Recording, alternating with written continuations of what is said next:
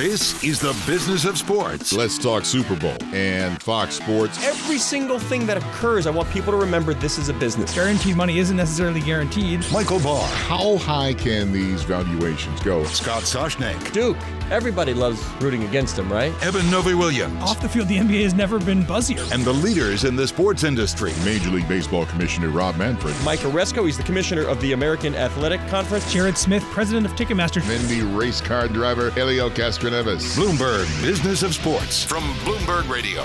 Hello, I'm Michael Barr. I'm Eben Novy Williams. And I'm Scott Soshnick. Every week at this time, plus Mondays and Wednesdays, we explore the big money issues in the world of sports. Today we begin talking with Rick Burton, once again, Syracuse University professor of sports management. But first, let's look at some of the top stories of the week, beginning with ESPN 8. And, you know, the more things change, the more they stay the same.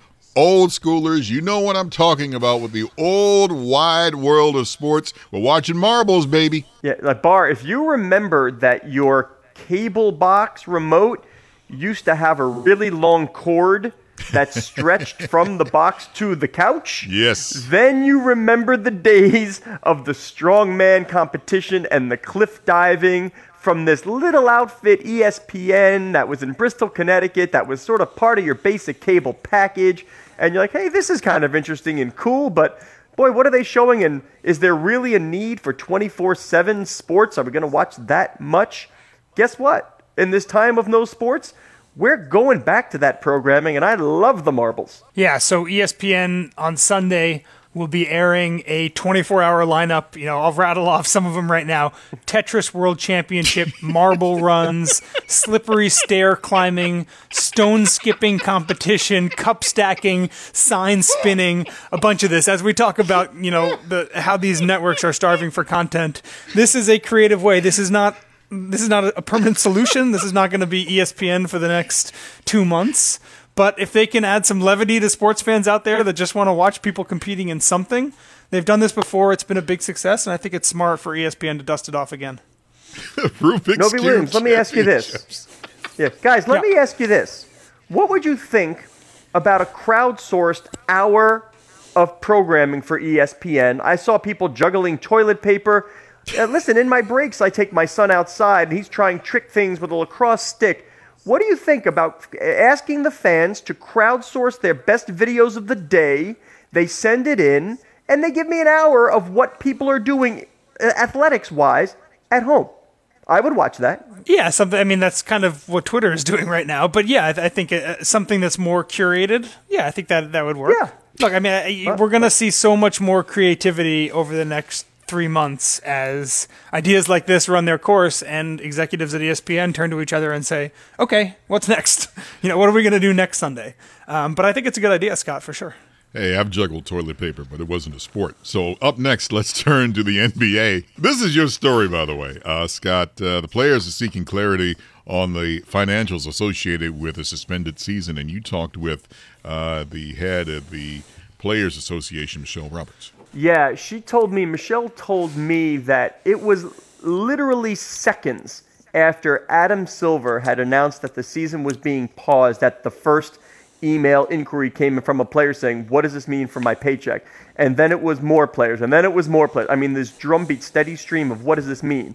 And they were able to answer that question because it was in the labor contract that should the owners do or wish to, they could hold back a portion of your salary. That was just a defined amount. But they cannot answer the questions that are being asked now. The players want to know what happens if we come back in pick a month? What happens if there are no fans? What happens if the whole thing is wiped out? What are the economic ramifications for me? And the NBA is modeling all of these scenarios right now so they can report to the owners as well as the players.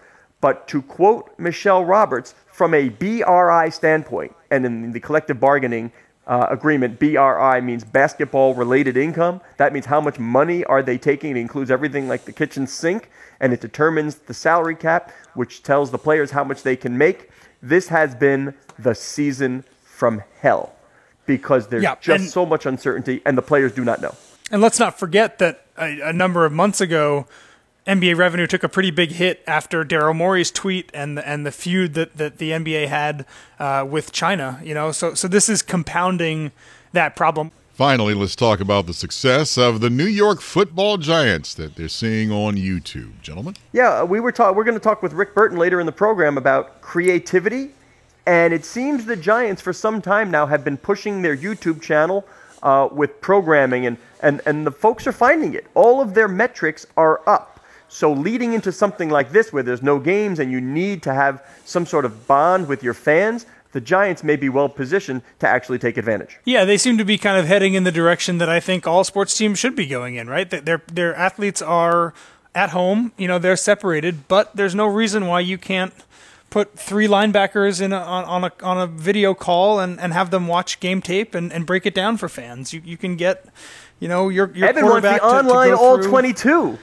The online all exactly 22 with Eben I, Sylvie I Williams. do. I love it. do. Yeah, exactly. Yeah, I think there is there there's so much interesting and creative content that is available out there, and I think we're going to start seeing uh, just because you know the, the the Giants need to keep their fans engaged. You know, even though there's no football happening right now and wouldn't be otherwise, right? They they, they just need to make sure that that people are still thinking about them. And, and free agency has been pretty vibrant. It's been good for the NFL.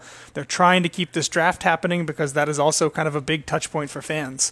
But all sports teams out there, whether they would be in season or not, are now kind of faced with how do we keep fans engaged with our brand and keep remind them that they like us so that when sports resume, they're right back there watching games and, and consuming content. Now let's get into this week's interview with Rick Burton, Syracuse University professor of sports management. Rick, thanks so much for joining us. Guys, glad to be with you and uh, hope you're keeping safe. Yeah, this isn't going to be easy, by the way, because we, we've got four voices in four different locations. We're used to looking at each other. How has life been for you on campus uh, trying to disseminate messages and education? Well, at a certain level, there is no campus, or it's a virtual campus, depending on how you want to think about it. I mean, we've all more or less been sent home, and uh, all of the faculty are trying to get into a position, like teachers all over America, where we're trying to think about how to make our classes interesting and dynamic, but having to do it online and, and do it in a remote way that you hope that your students are going to be able to get value out of it. Tell me about your setup at home and how are you keeping it interesting? What do you find the students respond to? Well, what I'm trying to do, we're on spring break this week, and what I'm trying to do is make sure that when we start classes on Monday, and my first one will be on Tuesday, and I've actually got uh, a guest speaker coming in uh, both on Tuesday and Thursday, that uh, they're going to be able to see the class. Class is going to be able to see the speaker, and we're going to be able to do it in an interactive way. I've got to learn that technology between now and Tuesday. Uh, there's a thing called Blackboard Collaborate, uh, which is something that the university uses, and evidently it will allow my guest speaker to speak from a remote location, um, but have it feel like a virtual classroom. My stepson is in that situation where they have canceled all the classes at his college and now everything is going online for the next semester. I guess I just wonder now is this the way it's going to be? Because this could happen for about a year and a half, uh, according to what the health experts say. Yeah, Michael, I, I, I'm hoping that we're not looking at a year. I think, you know, almost everyone out there is hoping that there's some kind of return to normal by August, September, and that classes in the fall will go as planned. Uh, but if you're right, or if anyone is, uh, you know, out there making these predictions is right that we could be kind of self quarantined for a year, I think that the faculty are really going to have to learn how to manage that distance based education. And you know, online classes have been around for years. They've been growing at universities. In fact, I've been working on a white paper for the NCAA, uh, which looks at uh, you know this process of making it easier for students to take student athletes to take online classes. Uh, but it's it's tricky ground. And you know that a lot of us get bored very easily, um, and when we can turn something off and, and switch to something else, it's different from sitting in a classroom with a you know a professor staring at you. Rick, you teach sports management. I'm curious if the events of the last month, how are they going to change your curriculum at all? Are you going to spend more time on insurance or event cancellation? I mean, are you thinking about the ways in which what we've experienced, which is certainly unprecedented, might affect your classes moving forward from a content perspective? Rick, let me jump in. I think it's going to become not only sports management, but French. Everybody, allow me to introduce you to force majeure. yeah, you're, you're, mais oui, monsieur. C'est très bien. Uh, it's, um, I think that all of us are going to have to learn how to teach differently, but also to talk about the subjects and, and, and the situations that are going to be relevant for what the world looks like going forward. Uh, my area of expertise, if it's that, uh, is leadership. And, you know, one of the things that I'm fascinated by is how the different commissioners are responding.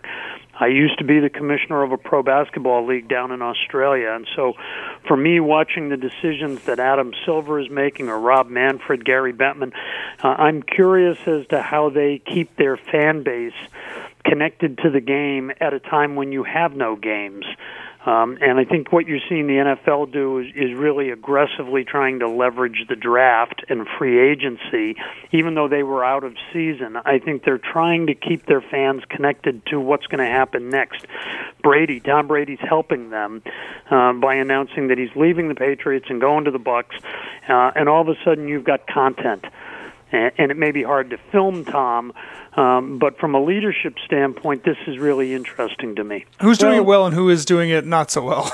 well, I think it, it, it's hard to say that anyone's not doing it well. Partly what we're doing is we're looking at the, the politicians. And, and you know I read a great piece in the New York Times the other day that talked about Governor Cuomo of New York not being a particularly well-loved governor during times of peacefulness or business as usual but that he is really excelling. He's really standing out and looking kind of like a Churchill type leader uh, at a time when communities are really looking for people to assure them that things are going to be okay or telling them this is these are the facts and this is where we're going next um, you know, in in our sports world, I think the guy who generally has gotten the most positive publicity over the last year has been Adam Silver. Um, and if you go back to what he did with Donald Sterling, if you go back to you know David Stern passing and, and the event that was held at Radio City Music Hall, um, if you look at Adam's decisiveness at points uh, uh, you know, uh, tipping points. You know, I think Adam's been great, and that's not to take anything away from Roger, Gary, or, or Rob, but I, I think that these moments of having to step up and be out in front uh, are critical to how your fan base and your owners respond to the future. Speaking of pushing back uh, games and things like that, are we going to play the uh, Tokyo Olympics? Yes, Tokyo wants to go with it, but I, it's going to be very hard to do that. Yeah, Michael, you and I are always so aligned and, and, and think about topics that, that get away from the you know the four stick and puck or uh, I guess bat and ball sports. Uh, listen, I think they in their in their dream world, uh, they believe they're going to be able to pull it off, and um, I think it's it's coming at them faster than they want. You know, right now people are writing off April and May. Uh, they're, they're being tentative about June, but imagining they're still going to have July and August. And, and I think what Scott kind of alluded to a few moments ago was the fact that there are, or maybe it was Eben, that there were there are people out there really who are saying, "Hey, kids, we may be shut down for the next year." Um, and I think from a Tokyo 2020 standpoint, I know Dick Pound has been out in front of this a little bit. Um, the folks down in Australia have been trying to comment. Um, I, I think um, Thomas Bach, the IOC president, is trying to hold on as long as he can to say um, we're still going to stage the games. But I think if you get into June, and maybe I'm naive, maybe it's no more than mid-May. Um, I think if you get to June 1st and there are still outbreaks taking place somewhere in the world, I think the IOC is going to have to shutter Tokyo. And Rick, we talked about the Olympics a little bit in the last segment. Let me ask you, let me put you on the line. Give me a percentage that the Olympics take place as scheduled. Gosh, I, you know, a, a day ago, a week ago, you know, I might have said 50-50. I, I think we're we're zooming towards 2080 and, and really, you know, 199. As each day goes by, and more and more people, uh, un, unfortunately, succumb to this this illness uh, it gets harder and harder to imagine that the Olympics can take place. And and I think someone was making the comment about uh, Eben was saying that you know you've got to hold the qualifying events in order to produce your your competitors. And and look at the country of Italy. Um, I don't think that the, it's going to be possible for them to stage anything for you know for probably a year. Um, and, and so suddenly you're saying, well, we're going to have the Olympics, but we're not going to have the Italians. We're not going to have, and then you just start rattling off country names where it's just not going to be possible for them to send a team that has actually been trained and could potentially represent the country in the best possible way. I think the athletes actually have more control, and I think athletes are learning this. Uh, if they do speak out, how many athletes would it take one, two, five, ten to simply say, this isn't worth it. We cannot be protected. I'm not coming. Well, I think my my position would be that not only can the athletes um, kind of self-impose an end to the Olympics, but you could also have the the opposite effect, which is that the athletes could be training in private, um, trying to hold on to their dreams. You know, my experience with the USOC that is, for most Olympians, there is a very very narrow window where they are absolutely at their elite finest. Um, and you know, for the sake of the story, let's make it between the ages of 22 and 32. Um, and that you know that ability to to swim one one hundredth of a second faster than someone else exists only for a brief window of time. Um, and and I think that they train kind of all their lives. They taper that that window is so narrow that they're just hoping that they can hit it in that spot.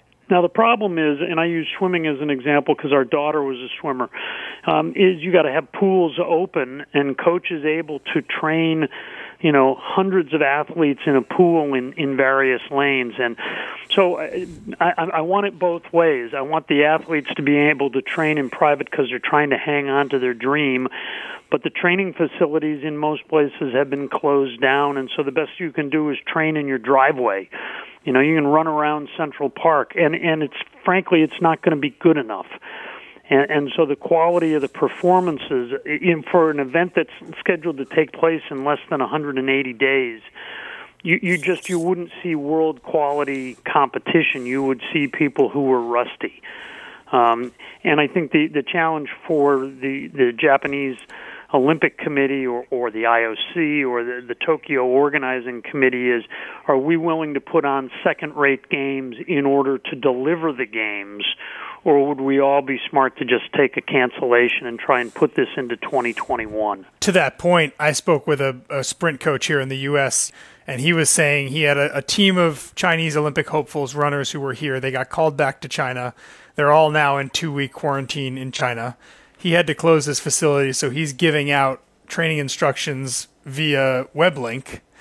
But he said there are a number of other athletes that he knows of that are essentially openly ignoring the warnings not to train in groups, not to gather in groups, because of the fact that, that, as you said, Rick, you know, training digitally or training in your own driveway alone is just not as effective as doing it the way that these athletes are comfortable with. Um, and I, I, agree. I think that that is kind of the danger that we're in right now is that, you know, everyone cares about the danger to the athletes, as we saw with the NBA. And unfortunately, the Olympics still going on as planned, I think is maybe forcing athletes to make decisions that are maybe not great for their health. Yeah, and I, and I think the young people, and I, and I, I, I love their bold boldness. I was looking at the news and seeing all the kids on spring break and down at South Padre Island, and they were in Clearwater, Florida, and they were all out on the beach, and they were all, you know, hugging each other and hanging all over each other, and and I loved you know the memory of of the hormones of of being you know 20 and immortal you know invincible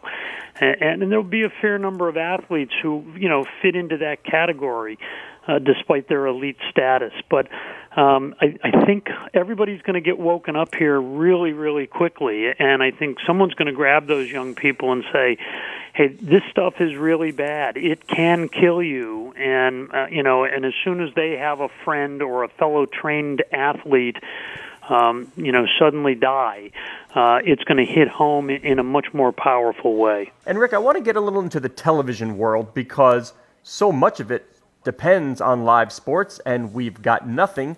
ESPN, the 800 pound gorilla in the industry, is bringing back the Ocho. I mean, we're getting things like marbles and death cliff diving, thing, things like that. Um, what, what do these networks do? What is the ripple down, the, the trickle effect to advertisers, to sponsors in a world with no live sports? Well, it's funny you ask. You know, most of us are old enough to remember when ESPN started, and they would run a lot of Australian rules football, mm-hmm. and they were just buying any Strong, kind of strongest man competition, right? Magnus exactly Magnuson. Right. Uh, it, it's listen. They're in a world of hurt, and I think that any of their documentaries that they've had on the shelves, they're pulling those out. The thirty for thirties. Um, they're going for the you know the absurd and the abstract. I think I was watching the other day just out of sheer boredom, and it was looked like crazy Norwegian kids doing death dives off of diving boards, and and the whole you know it was like the World Belly Flop Championships. And um, I, I think that they're trying to fill up this time, and suddenly Sports Center is one of their hottest properties um, because they don't have live unscripted drama where they normally would. And you know, the Times again had a had a big article on this a couple of days ago, and, and it talked about the fact that live sport has huge value when it's happening, then it has almost zero value afterwards uh, because everyone already knows the outcome. Um, so they've got to be really careful about showing um, former games. Although shout out to Syracuse, they won a six overtime thriller the other day on ESPN, uh, beating. uh, wait, you ready for this one, Rick? You're going back to the UConn game. I was there with Scott O'Neill, who a Villanova guy, who uh, now runs Harris Blitzer uh, Sports and Entertainment, of course and at halftime of the game, I'm like, yeah, it's getting kind of late. I've been here all day. I'm going home. oops. Yeah, oops. Uh, one of the one of the all-time great games, and they had it on. And of course, if you're a Syracuse fan, you love watching it because Syracuse should have never won the game, and, and they didn't lead until the sixth overtime. Um, and you're happy with the outcome every time but someone is eventually going to get around to showing Indiana beating Syracuse in 1987, and Keith Smart is going to continue to hit that jumper from the corner, and all the Syracuse people are going to cringe. So, listen, it's it's a brave new world without live content. You know, the Iditarod, you know, they ran that up in Alaska. Uh, I think UFC went ahead with an event down in Brazil.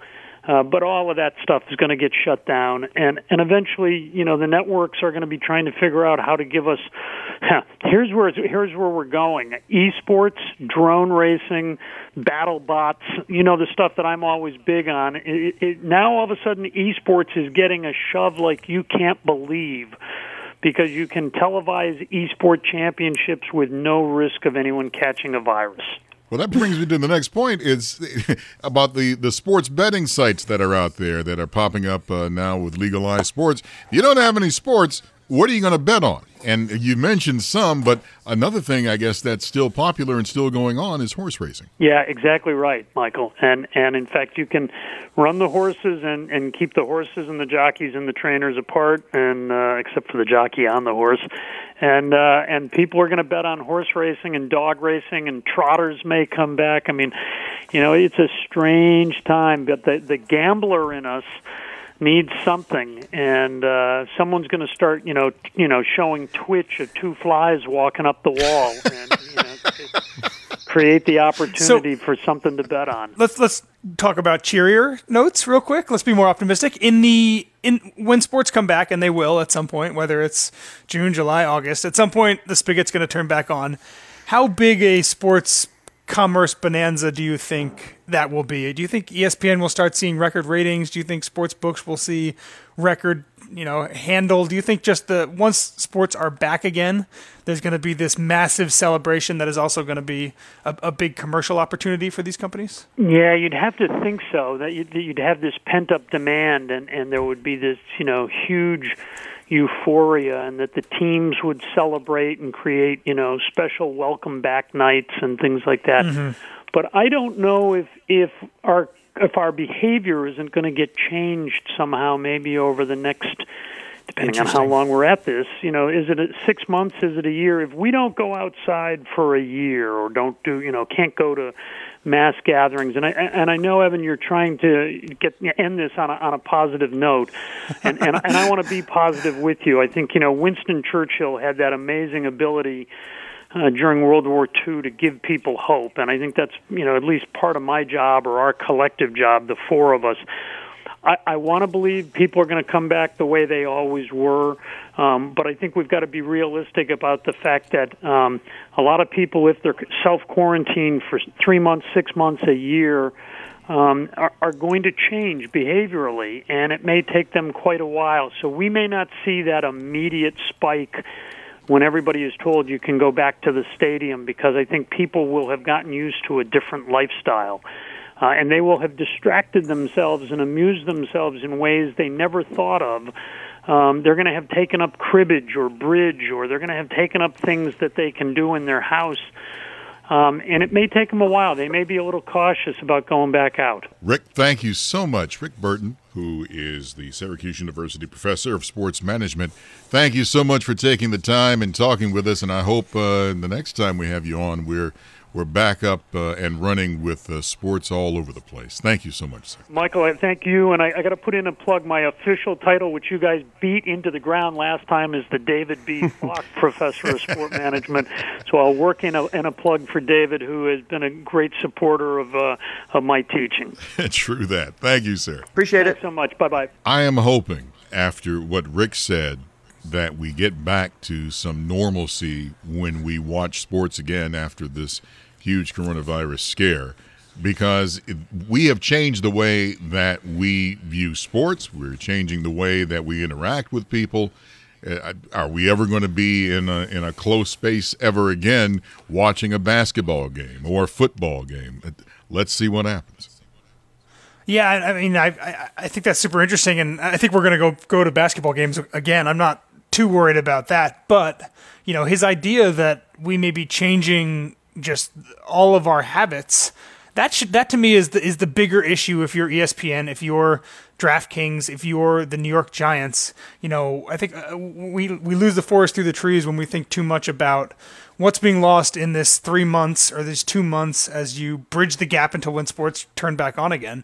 But the bigger concern for those companies may be that when things turn back on again, they're not the way that they used to be. Um, so I think that that is something that is super interesting. I haven't heard many people talking about it, um, but that's my takeaway for sure.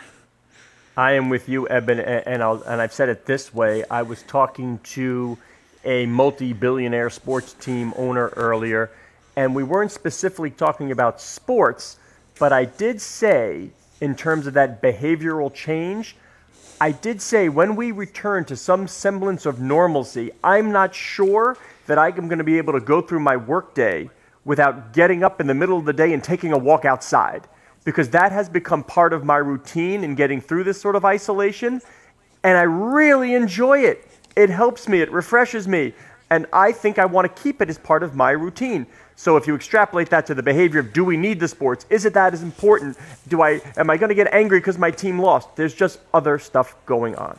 My goal is to be the number one pick. That's something I've been dreaming of since a kid. It feels better to be number one than number five. I wear the number because of Mike. We have a chance to go for three in a row. Good numbers at a good time. When I first started wearing that number, I was just happy and proud. Bloomberg Business of Sports, the number of the week. Time now for the number of the week, and for our listeners, play along and see if you can win our home showcase. This is the question. The highest following the NBA players that earn money through Instagram. And we're uh, we're just going to do the top two. Uh, let's start with LeBron James. How much do you think he cashes in per sponsored post? I'll let you guys guess. I'm going to embarrass myself with a guess that is an order of magnitude off. I'm going to say that LeBron James makes two hundred and thirty-five thousand dollars per Higher. post. Keep going. 450 Lower. All right, Barr, give, oh, give him so to I him. was actually I, I wasn't that far Yeah, actually, Okay, it's take that. three hundred thousand eight hundred fifty dollars. And second is Steph. that's a win for me That was pretty good. I'll give you that. You, you were close enough in the range game. Steph Curry is second. Uh, he gets uh, one hundred fifty-five thousand one hundred dollars per post. We should figure Good work out if you can do get it, guys. That's all. I'll leave it at that. I, Good I get zero can get it. dollars. You've been listening to the Bloomberg Business of Sports. We're here each and every week at the same time, plus online, wherever you get your podcasts. And you can catch those Mondays, Wednesdays, and Thursdays. I'm Michael Barr on Twitter at Big Bar Sports. I'm Eben Novy Williams at Novy underscore Williams. And I'm Scott Soshnick. You can follow me on Twitter at Soshnick. Thank you very much for joining us. Please tune in next week when we once again speak with the biggest and brightest in the sports business industry. You're listening to Bloomberg Business of Sports from Bloomberg Radio around the world.